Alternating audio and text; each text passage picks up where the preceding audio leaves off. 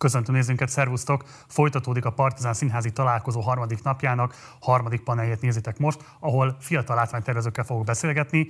Be is mutatnám a panelnek a vendégeit. Itt van velünk Devics Botond, szervusz! Hello. Itt van velünk Molnár Anna, szervusz! Itt van velünk Gilika Ilka, szervusz! Szia. És itt van velünk Horváth Jenny, szervusz! Szia. Az előző panelben is azt kértem a fiatal drámaíróktól, hogy röviden mutassák be magukat a szélesebb közönségnek, mert nem biztos, hogy mindenki tisztán van azzal, hogy mi a ti szakmai múltatok. Úgyhogy arra kérlek benneteket, hogy botontól haladva eh, mondjátok el, hogy hol végeztetek, nagyjából milyen produkcióban láthattak titeket a nézők, vagy pontosan milyen munkáitokat láthatták, és hogy jelenleg mind dolgoztok. Botond. Mm. Igen, én a Képzőművészeti Egyetemnek az alapképzésén végeztem 18-ban, utána jártam a Színművészeti Egyetemre, és most tegnap védtem meg a diplomámat a Képzőművészeti Egyetemnek a látványtervező mesterképzésén. Az elmúlt években a, a, a Tarnóci Jakabbal, a Nagy Péter Istvánnal és a Fehér Balázs Benővel dolgoztam. A, az évadban is velük az évadban, amit lehetett látni, az a Don Carlos, ennek a stream bemutatója, amit ennek a díszletét terveztem, és, és most pedig hétfőn utazunk Sepsiszentgyörgyre, Hegymegi Mátéval a Jó gyerekek képes könyvét fogjuk ott bemutatni majd. Köszönöm. Köszönöm. Anna? Én is a képzőn végeztem. Előtt, után, előttetek két évvel, azt hiszem, igen, valami ilyesmi. B-án, mert én már nem mentem vissza, és hát én főleg független színház az közegben vagyok. Fekete Ádámmal dolgozunk most elég sokat. Kis herceget fogunk bemutatni Varsányi Petivel, Budaörsön, és most volt Miskolcon, Miskolci Bábszínházban egy bemutatónk György Zoltán Dávid rendezte, és azokat én terveztem így. Kb. Köszönöm. Eka? Én Marosvásárhelyen végeztem az első egyetememet, amit másodév után uh, is abba hagytam, és átjelentkeztem a Képzőművészeti Egyetemre. Ott szereztem meg a BA diplomámat, aztán az SZF-én a mesterképzésen, látványtervező mesterképzésen uh, uh, folytattam. A Tarnóci Jakabbal dolgozom együtt, amire meg a Nagy Péter Istvánnal és egyébként a Botond dal együtt állandó munkatársak vagyunk, úgyhogy eléggé összekapcsolódnak a, akár ebben az évadban is létrejött munkáink a Don Carlos többek közt a Radnóti Színházban, és együtt utazunk hétfőn Sepsi Györgyre, és ott most fogok először a szülővárosomban dolgozni, úgyhogy ez most jó, ez térés. Köszönjük, Jenny. Én 2016-ban diplomáztam a Képzőművészeti Egyetemen, és a Kovács D. Dániel kezdtem el dolgozni, aztán többek között a K2-vel dolgozom elég sokat, és nem ilyenkor nagyon nehéz, nehogy kiadjak valakit, de tényleg a teljesség igénye nélkül a Való Péterrel dolgoztam már többször, Telihai Péterrel, és most a Fehér Balázs Benővel készítettünk egy előadást Marosvásárhelyen. Azért érdekes ez a panel többek mellett, mert hogy eddig alapvetően SFS dominanciája volt a vendégeinknek, itt meg most egy képzős dominancia van. Mit lehet elmondani a képzőnek a, a szerepírati életetekben? Tehát hogyan értékelitek az ott töltött időtöket, mit gondoltok a képzésről, mi az, ami előnye, és mi az, ami szerintetek megújításra szorulna adott esetben hátránya kifejezetten az ottani képzésnek, és akkor most haladjunk Jenny-től. Én már tudatosan erre készültem erre a pályára a felvételi előtt, de amikor felvettek, nem tudom, hogy ti is meséljetek el, hogy milyen, milyen élményeitek voltak. Az első két évben én, én azt éreztem, hogy azt tudom, hogy hol vagyok, pedig tényleg az volt a vágyam, hogy ide bekerüljek, de egyszerűen annyira sok óránk volt rajzolni, tervezni, hogy emlékszem, minden napom olyan volt, hogy ben voltunk, nem tudom, 9-től 6-ig, hazamentem, aludtam, és akkor éjszaka pedig a másnapi dolgokat tovább terveztem. És akkor egy idő után ez, ennek lett egy ilyen organikus rendszere, hogy ez beállt, hogy akkor már én is felvettem ezt a fonalat, és másodévtől, ami nagyon jó volt, hogy elkezdtünk már színműs rendezőkkel dolgozni, és nekem ott volt az első ilyen ódri színpados munkám, és onnantól kezdve nagyon jól bekerültünk ebbe a világba, ami, ami így inkább az összefe körül van. És a, amit meg kéne újítani, de szerintem ez most az elkövetkező öt, öt évben biztos, hogy javulni fog, vagy, vagy változáson megy át, az a tervezésnek a metódusa, mert díszlettervezőként mi az első pár évben azt tanultuk, hogy makettezni kell, kézzel készült modelleket kell csinálni, és nagyon-nagyon kevés hangsúlyt fektettek a tanárok arra, hogy számítógéppel, tehát építészeti, meg 3D-s modelleket készítsünk, és azért a legtöbb helyen most már ez alapján dolgoznak, tehát a, akárhova leadsz egy terv dokumentációt, azért elvárják, hogy számítógéppel legyen ez kivitelezve, és azért sok energia ment el arra, hogy ezt ne iskolai kereteken belül, belül hanem azon kívül még magattól felszed ezt a tudást.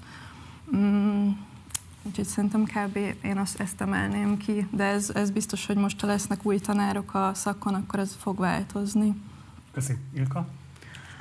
Ami nagyon fontos muníció volt nekem a képzőről, az, az hogy tök jól be voltunk kötve a, a festő és akár grafikus tanszékhez, és, és folyamatosan rajzolhattunk velük, tehát egy, egy nagyon erős rajzi alapképzés biztosított.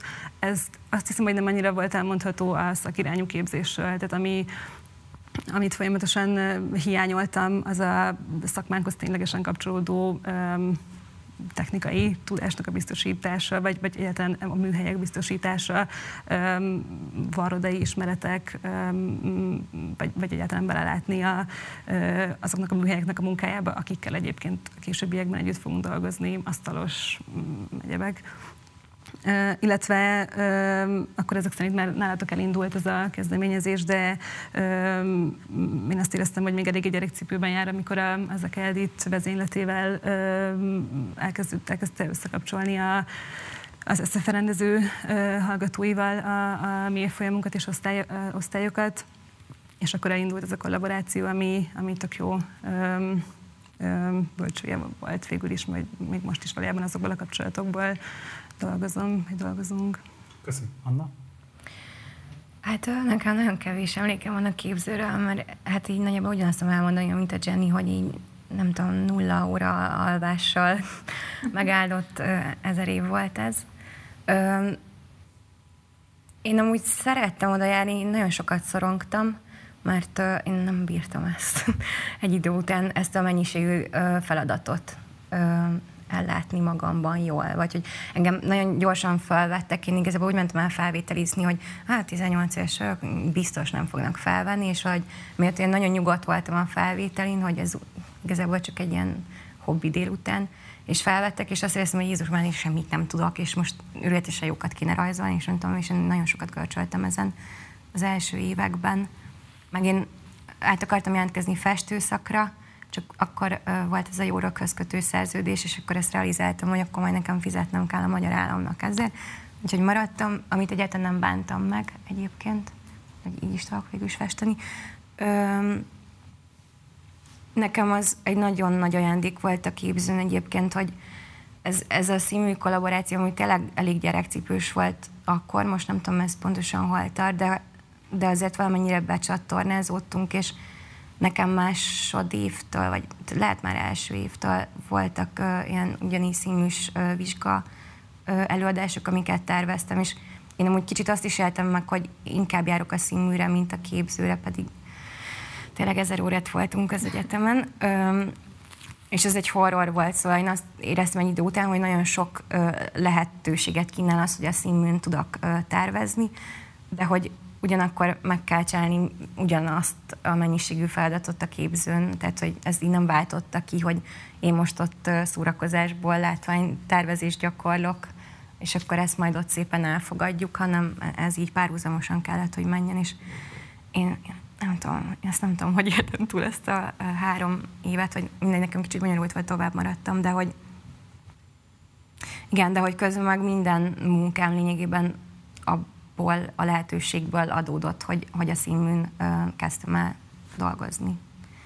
És akik kikerültek onnan és elkezdtek rendezni, egy jelentős részük hív most is dolgozni, szóval hogy ez, ez, ez egy nagyon jó pont volt a képzőn.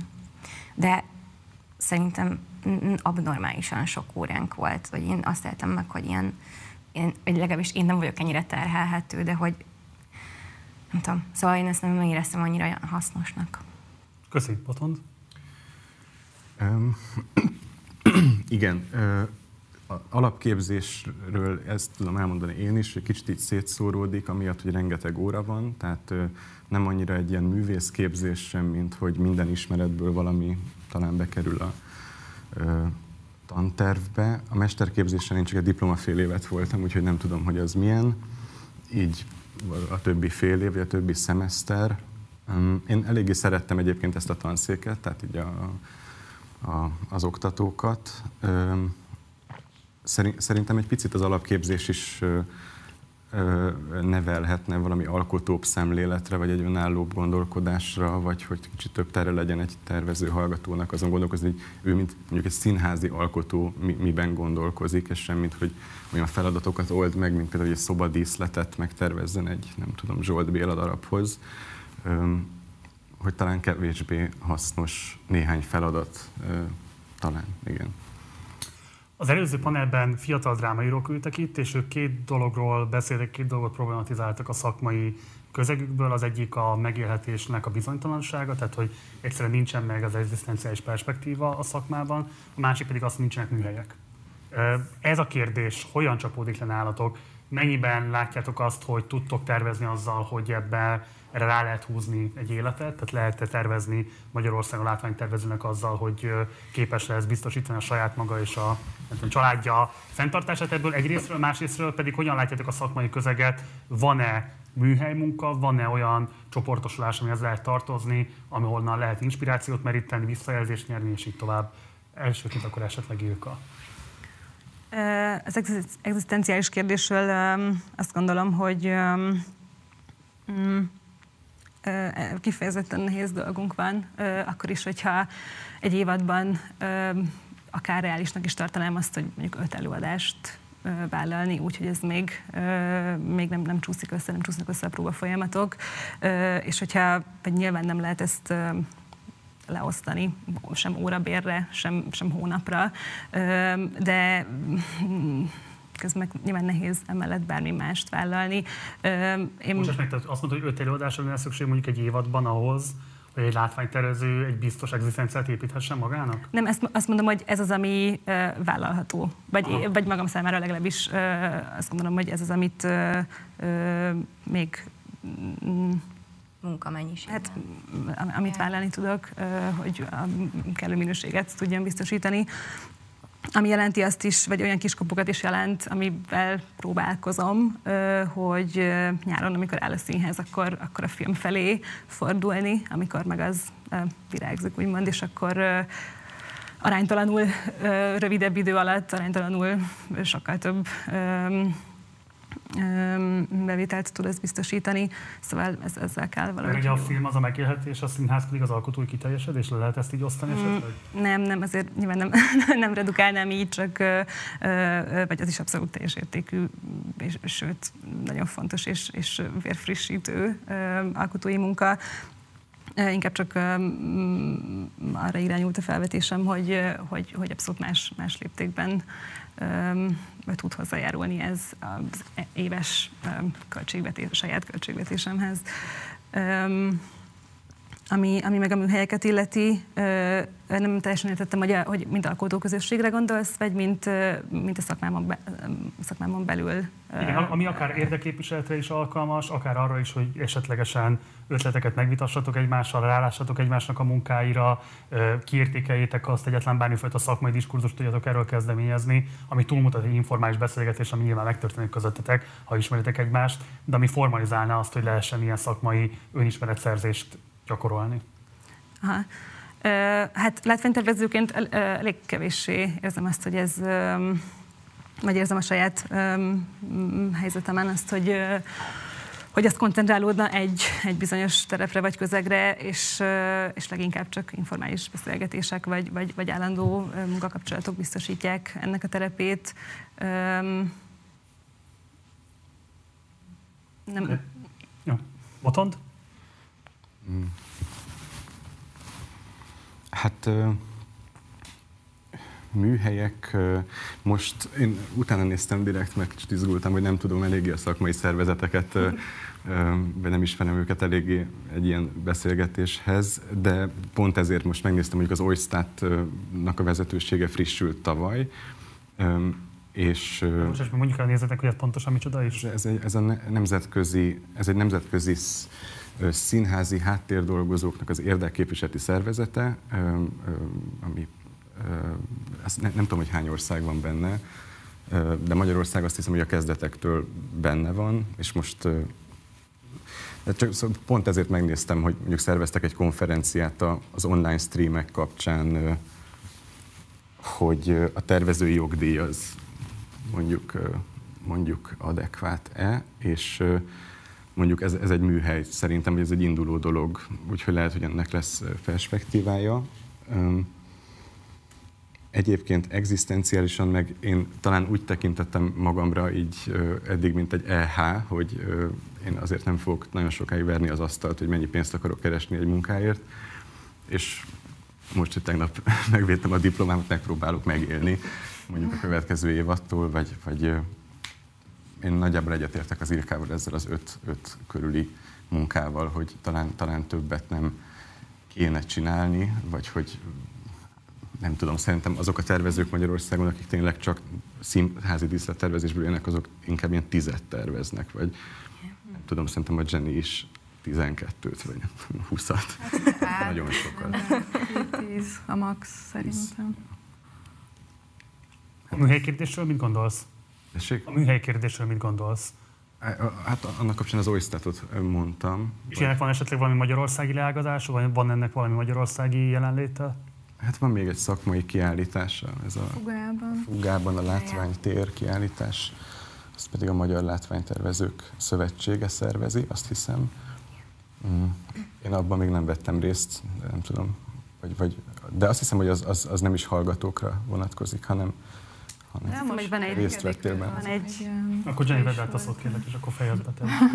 Hát, hogy évente megrendezésre kerül a Fugában ez a kiállítás, és ott bárki pályázhat a saját munkáiból, azt hiszem most már csak egyel, és így van lehetőség valamennyire rálátni a szakmában a mindenki által a saját maga a legjobbnak tartott munkáját meg tudjuk nézni, és akkor van ilyen szavazás, hogy ö, ki a legjobb díszletes jelmeztervező, Az egzisztenciális függésről mit gondolsz? Tehát ugye mondta a Botont, hogy te elvileg többet tervezel, mint öt egy évadban. Ö, Mennyit kell tervezni az, hogy az ember egy biztos egzisztenciát tudjon magának? Szerintem azért nem tudod ezt így ö, kiszámolni, mert mondjuk egy kőszínházi ö, közegben értelemszerűen sokkal ö, jobban meg tudnak fizetni, mint mondjuk egy független színházi előadásban. Tehát, hogyha mondjuk azt mondod, hogy öt független színházi előadást tervezel egy évben, ami, persze. ami nagyon megterhelő, mert sokkal többet dolgozol vele, lévén, hogy nincsenek háttérműhelyek, tehát a kivitelezési dolgok is sokszor áthárulnak. Mondjuk öt független színházi előadásból szerintem abszolút nem lehet megélni. Öm, és szerintem inkább így sakkozik az ember, hogy hány nagy, tehát hogy már amikor van rálátásunk arra, hogy mennyi munka mennyi munkával, mennyi munkával tudunk létrehozni egy előadást. Nyilván ez mindig, amikor már benne vagy, akkor változik, de akkor tudsz sakkozni, hogy megéri még bevállalni plusz egy előadást, vagy inkább ezt már nem terhelem magam azzal, hogy szétszórjam a figyelmemet. Oké, okay. Anna? Amit Jenny mondott, hogy öt független színházi munkából nem lehet megélni egy évadban, szerintem ötvenből sem. Tehát, hogy én- én, főleg ezt sem, vagy így nagyon kevés kőszínházi munkám van. Én azt hiszem, ez az én részemről egy kicsit döntés is volt, vagy hogy én nagyon szeretem ezt a közeget, de hogy iszonyan örülök, hogyha ha mehetek kőszínházba. De hogy én ebből lavírozom az évemet azért nagyobb részt, hogy független, és az, az egy horror. Tényleg. Tehát, hogy soha nem lehet annyit csinálni, ami után az van, hogy van elég pénz, én, én amúgy mást is csinálok, mert a látványtervezés mellett, és akkor ez így meg tudja oldani kicsit az életemet. De tehát ez annyira, annyira irreális önmagában az, hogy milyen, tehát ugye a független színházi fizetések azok ilyen NK-os apró pénzekből mennek, ö, ami kb. azt jelenti, hozok egy konkrét példát, hogy a, én az EFAKU színházzal szoktam nagyon sokat együtt dolgozni, kb. ilyen évi egy bemutatónk van közösen, és ö, mondjuk nyerünk 1 millió 200 ezer forintot egy 12 vagy 10 fős e, előadásra, és ez arra van, hogy ebből kifizessük a színészeket, ö, mi, minket, dramaturg látványtervezetre, és gyártassunk, vagy hát gyártsunk én mondjuk, ha már van egy kis szabadidőm, jelmez, díszletet, bábot, amit akarsz, kellék, fogyó kellék, minden. Tehát, hogy hogyha az 1 millió 200 lenne arra, hogy mondjuk megcsináljuk a díszlet, jelmez, adott esetben bábot, az is rohadt kevés lenne, de de hogy ez ránk van. És és ez nagyjából mindig ilyen. Tehát, hogy e, ennél sokkal több pénzt általában nem nyerünk. És nem, nem csak az FAQ-ban nem szoktunk sokkal több pénzt nyerni, hanem általános szinten. Tehát, hogy e, ez, ez ilyen. Én, én nem tudom, én néha számolgatom, hogy kb. mennyi előadás van egy évadban, amit csinálok. Én se tudom ezt amúgy így belőni, szóval, hogy nyilván azon is múlik, hogy hogy egy előadásban mennyi munkát kell majd belefektetnem, az iszonyú sok mindennek a függvénye, de hogy, hogy igen, tehát hogy a külszínházhoz képest próbálom belőni, hogy hú, de jó, az van, az se rengeteg pénz egyébként, Ö, és akkor az megmenti azt, hogy akkor én elmehetek mondjuk a muszínházba tervezni ilyen szerelem projektből. Jenny, te ugye terveztél nagy színpadra is a Víg Színházba díszletet, a Szentvényi Állam, ami Kovács Dániel rendezése volt. Mennyiben jelentette ez a léptékváltás művészileg igazából mit jelentett számodra ez a léptékváltás, ezt akarom kérdezni, és kérdezni meg benneteket is arról, hogy mennyiben fontos számotokra az, hogy kifejezetten nagy színpadi körülmények között is megmutassátok majd saját magatokat. Elsőként akkor Jenny, és menjünk majd Boton felé. Um, hát ez egy nagyon nagy lehetőség volt nekem akkor 25 évesen, hogy tervezzek egy, egy nagy színpadi díszletet és jelmezt, és uh, akkor még az Eszenyi Enikő volt az igazgató, és ő is uh, azt mondta, hogy amit szeretnénk, azt ő, ő abban támogat, és azt szeretné, hogy ez megvalósuljon. Úgyhogy uh, abszolút semmi okom arra, hogy uh, panaszkodjak, vagy ilyesmi. Ö, inkább nekem az volt ö, a nagy tanulság, hogy ö, amit gondoltam, hogy működik kis színpadon, az abszolút nem működött abban a léptékben és abban a távolságban, amit mondjuk nézőileg ö, én azt gondoltam, hogy ö, jó lesz. Most például a mai, mai ruhákat kellett tervezni, és ott például utólag már látom, hogy teljesen más, hogy kellett volna csinálnom azt a feladatot. Túl azon, hogy nagyon élveztem, és nagyon sokat tanultam belőle, de inkább ilyen szemléletbeli dolgot tanított. A léptékkel kapcsolatban? Igen, igen, hmm. hogy, hogy mit lát egy néző, aki akkor először néz rá. Köszönöm. Azt hiszem, ez inkább, vagy, vagy akár alkati kérdés is lehet. Azon gondolkodtam, hogy, hogy mennyire kell vagy nyilván rugalmasnak kell lenni ahhoz, hogy adaptálni tudjuk egy-egy víziót vagy koncepciót kis terekre, néhány nézőre, bejárható terekre, ami meg az alkat, alkati kérdést illeti. Azt hiszem, hogy hogy alapvetően úgy gondolkodom, hogy, és ez talán nem megalománia, csak hogy, hogy egyre inkább kép, képeket szerkeztek, és akkor azt, azt adaptálom akár akár egy klasszikus doboz színpadra, vagy hogyha kell, akkor, akkor nyilván redukáljuk kisebb terekre, de de ugye miért is volt például nagyon hálás, a, vagy, vagy fontos élmény, meg tanulságos élmény a, a Radnótiban dolgozni idén, ahol nyilván nem egy hatalmas színpad, és nem akkora a rálátás, meg, meg a távolság, de, de, de nagyon tanulságos volt, meg, meg igenis súlyozza azt, hogy egy számomra is kirajzolja ezt a perspektívát, hogy mik, mik a végletek, de, de közben meg folyamatosan friss energiákkal tölt fel ezt, hogyha akár kisebb terekben is újra kell gondolni, vagy adaptálni egy-egy, egy-egy víziót.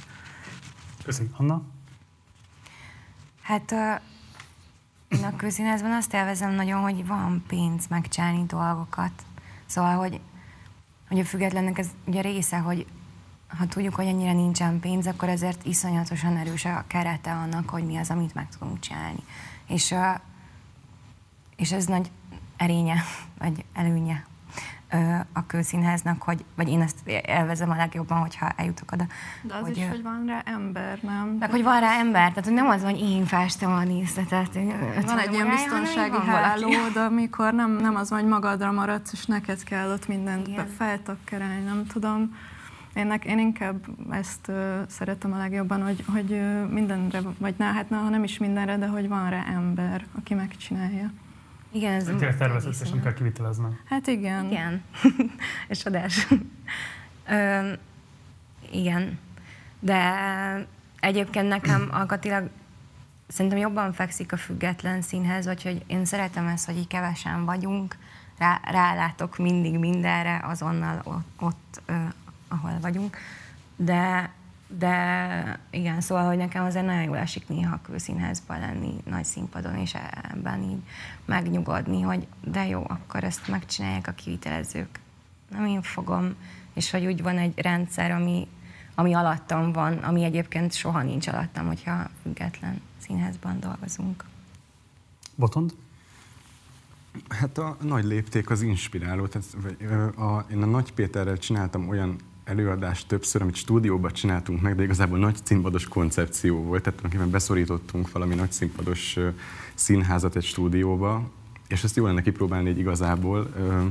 Például a Trafóban csináltunk, a Trafó klubban a, az éjséget, még pont a, a járvány előtt volt bemutatva, aztán 11-től zártak a színházak, és 8-án volt a bemutató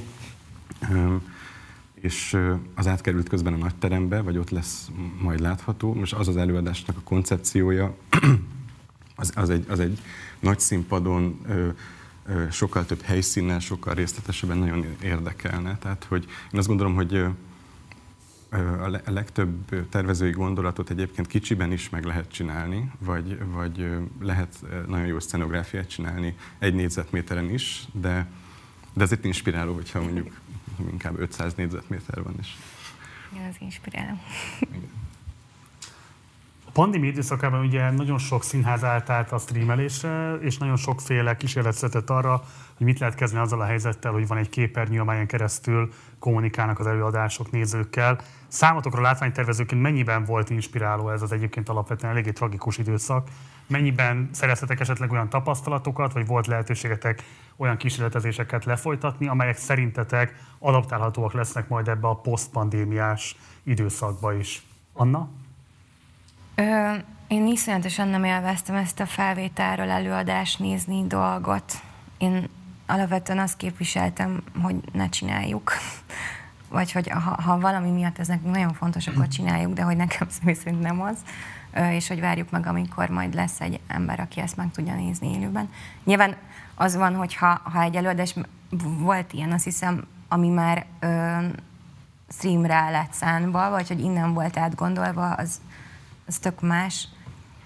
Ö, hát nekem annyit számított az életemben ez az egész, azon kívül, hogy végre kicsit piáltam, hogy, ö, hogy mi elkezdtünk gondolkozni a, a barátommal egy báb film sorozaton, hogy, mert hogy az volt, hogy elkezdtünk nézni bábszínházas felvételeket, és ebből jött, hogy hát ez nem jó, hogy ez igazából nem erre van számba, hogy kamera, hanem hogy ez a színpadra van számba, és és akkor elkezdtünk gondolkodni azon, hogy, hogy csináljunk egy olyan báb filmsorozatot lényegében, ami már kamerára készült. És hát ez egy ilyen tervezési fázisban van most. Bízom benne, hogy megcsináljuk. Jenny? Nekem, a, amikor elkezdődött ez a pandémia, és a legtöbb színház elkezdte ontani ezeket a streamelt régi felvételeket, akkor ilyen iszonyú lelkesen elkezdtem nézni, és akkor nagyon hamar lett egy csömöröm attól, hogy fú, így mindent megpróbálok megnézni, de egyszerűen nem lehetett. És én akkor le is álltam ezzel, és aztán még volt egy, egyszer-egyszer, hogy megnéztem valamit, és aztán az Ahogy tetsziket vették fel a katonakamrában, ami a mi előadásunk volt a Danival, és nagy, iszonyatosan sok filmes effekt van benne, ami valahogy még, még azzal az iszonyatos igényességgel is, ahogy megpróbálták összevágni, hogy minden szögből látszódjon az, ami éppen ott, nem tudom, van a színpadon. Valahogy mégis azt éreztem, hogy olyan, olyan távolra rak téged a képernyő, hogy egyszerűen nem, nincs, nincs, az a, nincs az az igényes vágás és operatőri munka, ami visszaadja azt, hogy ott élőben megnéz valamit. Köszönöm. Otthon. Hát, vagy egy picit a, a, az alkotói oldalról, hogy volt, voltak ilyen szerencsés helyzetek, hogy például be tudtunk építeni előbb díszletet, és ja. nem tudom, egy bonyolultabb mozgást kijelölő teret mondjuk sokkal több ideig tudtak használni a színészek Tatabányán. És szerintem érdekes lenne egyébként abba gondol, gondolkodni így a, a járvány tapasztalata után, hogy színházat csinálni úgy, hogy egy másik fajta befogadás esztétikára is alkalmas legyen a maga a munka. Tehát, hogyha lehet nyitni, az nagyon jó, de lehet, hogy érdemesebben egy picit fejlődni, hogy, hogy streamkész legyen ez a műfaj, vagy, vagy, vagy, vagy egy, egy, egyre inkább az legyen. Igen, mert szóval érdekes módon zárva voltak a színházak, de volt színház, mert mindenki beszélt róla továbbra is, tehát eh, mint hogyha egy felértékelődött volna az, egyébként ha beszélünk róla, az is hozzátartozik a színházhoz, eh, vagy én ezt így picit így éltem meg. Igen, és még azt is szerintem fontos mondani, hogy, hogy ezekben a mondjuk teoretikus vitákban, hogy van-e színház, ha nem lehet kinyitni egyébként az épületet, vagy nincs, azokban ö, ö, mindig, mindig egy alapvető szempont volt a jelenlétnek a, a, a hangsúlyozása, és hogy ö, ha ez tényleg, tényleg ennyire fontos a színházban, akkor most nagy a felelősség, hogy ha majd nyitunk, akkor, akkor legyen nagyon fontos a, a nézőknek, vagy hogy legyen nagy tétje. Köszi. Nekem az alkotói mm, gyakorlat oldaláról volt egy revelációm, ahogyan ez az egész pandémiás időszak alatt, vagy stream időszak alatt, ahogyan találkozott a filmes tervezői gyakorlatom, a, színházi tervezői gyakorlatommal, hogy egyszer csak így összemosódtak ezek a, a, a, a is tudom én, automatizmusok, vagy, vagy, vagy tök másként készülök egy-egy előadásra, mint, mint akár az utolsó csákkal, ami előtt felforgunk egy adott jelenetre, és, és, és tök szépen összeért ez, és mm, és, és hatott egymásra, meg, meg azt hiszem, hogy mm, hogy addig valahogy ezt teljesen egymástól függetlenül kezeltem ezt a két gyakorlatot, és most így um, szépen összeért ez meg.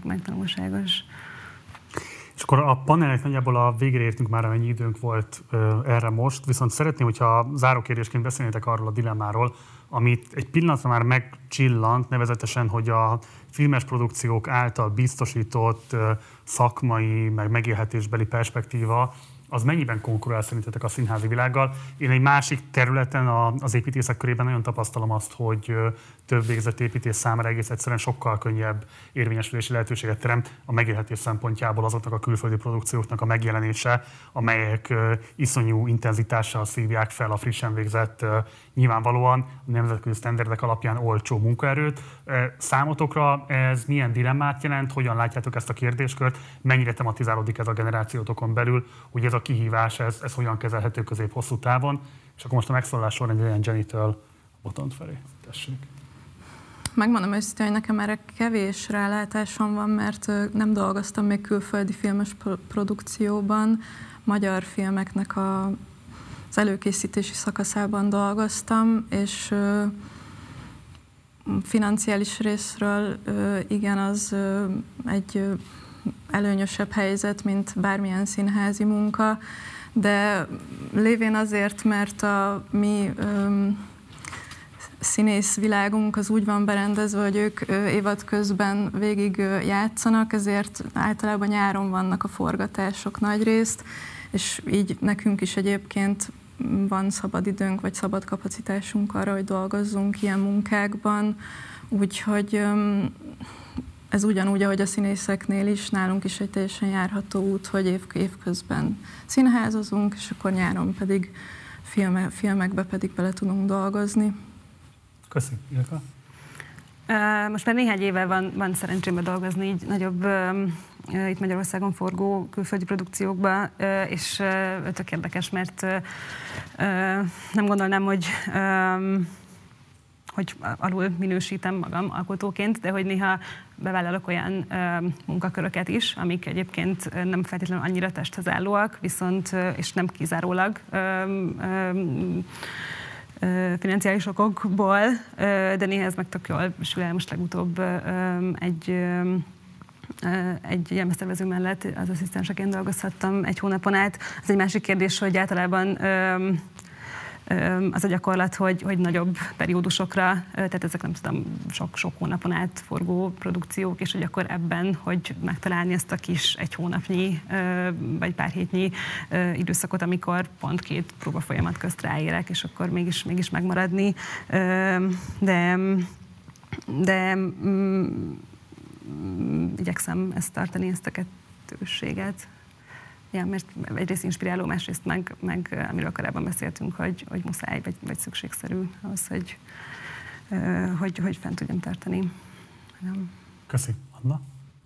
Hát én 95%-ban színházban vagyok, tehát hogy nekem szinte nincsen filmes munkám, vagy ilyen kis vizsgafilmek voltak régebben. Nekem annyi tapasztalatom van ezzel, én tavaly, vagy tavaly, nem tudom, valami tavaly előtán forgott itt a Midsummer, és én abban dolgoztam a food designer csapatban, én ételszobrokat csináltunk, és ez nagyon meglepő volt, hogy, hogy ott egy nap annyit kerestem, mint mondjuk nyolc nap alatt ö, a független színházban. És hát ez inspiráló volt. De amúgy egy tök jó munka volt ezen felül. Nem tudom, miután én nagyon szeretem ezt a közeget, igazából nem annyira igénylem, hogy filmben dolgozzak, de ugyanakkor, ha adódik olyan alkalom, akkor nagyon szívesen csinálom, és, és aggasztónak tartom iszonyúan, hogy, hogy, hogy ez egy olyan platform, amiben nagyon sok pénz van, most nyilván a külföldi produkciókról beszélek, és hogy ekkora a különbség a kettő között, hogy, hogy nem, én nem érzem azt, hogy más munkát végzek el ott, mint itt, és mi is az van, hogy az egyikből meg lehet élni, vagy akár jól meg lehet élni, míg a független színházból meg ilyen létminimum van. Botond. Hát a dilemma az szerintem egyébként szerencsés, mert az a mondjuk a képzős tanszéknek is azt hiszem az álláspontja, hogy egyébként van egy túlképzés ebben a szakmában, tehát hogy B-án 12 ember végez egy évben, van két mester, illetve most elvileg van két mesterképzés, mert van egy filmes mesterképzés az SF-én és egy színházi a képzőn. Mm, tehát elég sok tervező jön ki egy, egy egy évben, mondjuk az egyetemről, és hát ezekben a munkakörökben tudnak könnyebben elhelyezkedni. Úgyhogy ez egy szerencsés helyzet végül is, hogy lehet kapcsolódó területen dolgozni. Igen, színházi tervezés, azt, azért kevesebben csinálják. Úgyhogy ez egy jó piac végül is. Köszönöm szépen, hogy itt voltatok velünk, és köszönöm szépen, hogy mindezt megosztottatok a nézőinknek. Köszönöm Devics Botonnak, Molnár Annának, Giliga Ilkának és Horváth Zsanyának a részvételeteket. Szervusztok, gyertek máskor is. Köszönjük. Köszönjük. Most tartunk egy rövid szünetet, nagyjából 10 percet, és utána újra jövünk vissza a Partizán Színházi találkozó harmadik napjának záró paneljével, amelyben a szakszervezetek kihívásait fogjuk majd ismertetni. Vendégünk lesz Csőre Gábor, illetve Csató Kata, és utána sem lesz még vége a Partizán Színházi találkozónak, mert utána érkezik majd az esti koncert. Szóval mindenképpen maradjatok velünk, 10 perc és jövünk vissza.